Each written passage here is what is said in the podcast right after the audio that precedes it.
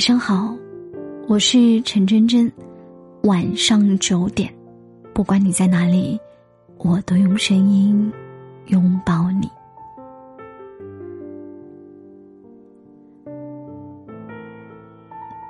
你见过一个人咬紧牙关、紧握拳头的样子吗？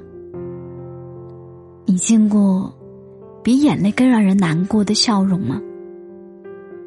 你见过在漆黑的电影院里哭到眼睛红肿，但是，一旦走出电影院，走入汹涌的人群里，仍旧是一副无坚不摧到随时可以同生活战斗的样子吗？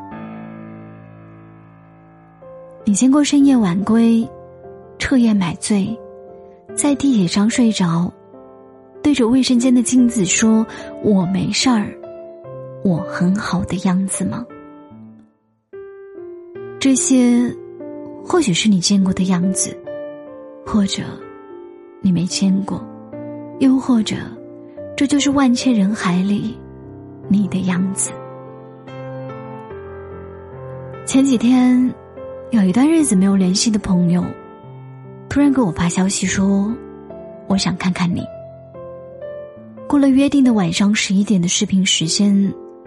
我仍旧在为赶一份稿子忙得焦头烂额，好不容易等到结束，一看时间，已经凌晨过。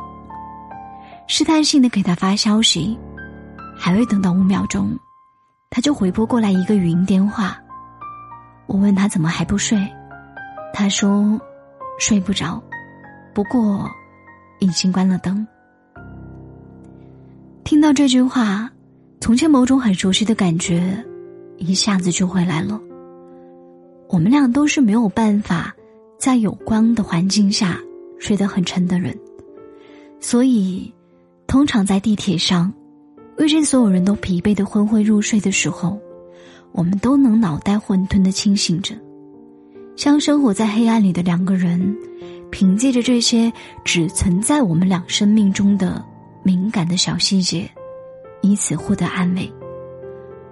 我们接着絮絮叨叨了很久，直到最后他才说：“我辞职了。”你还记得我们当初来到这座城市，说奋斗到三十岁，还没有出息，就回家的事儿吗？我沉默了很久，良久，他才说：“我觉得三十岁不够，要不我们再延期几年吧。”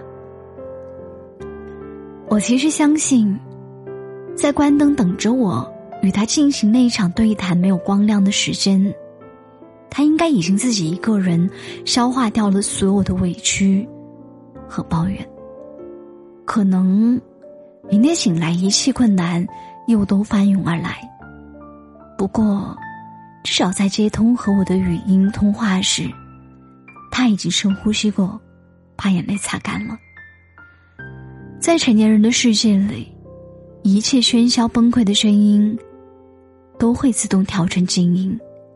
我们吃过了生活的苦，就会不自觉的增强对于苦难的抵抗力。但你知道，我们都是凡夫俗子，永远无法做到对生活突如其来的暴击的免疫。所以，自以为躲过了父母垂垂老去的面容。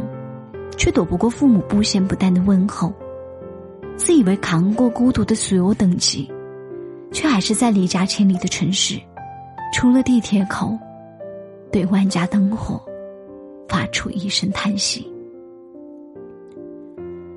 我们每个人都在独自忍受孤独，可这并不代表我们没有追求幸福的权利。我们还是想要在被生活打倒的时候，说一句：“我们再来一局。”还是想要努力，让自己多长本事儿，多看世界，多走新路，然后变成自己打心底会喜欢的那种人。所以啊，在一切变好之前，我们总要经历一些不开心的事情。也许这段日子很长。也许只是一觉醒来，所以耐心点，给好运一点时间。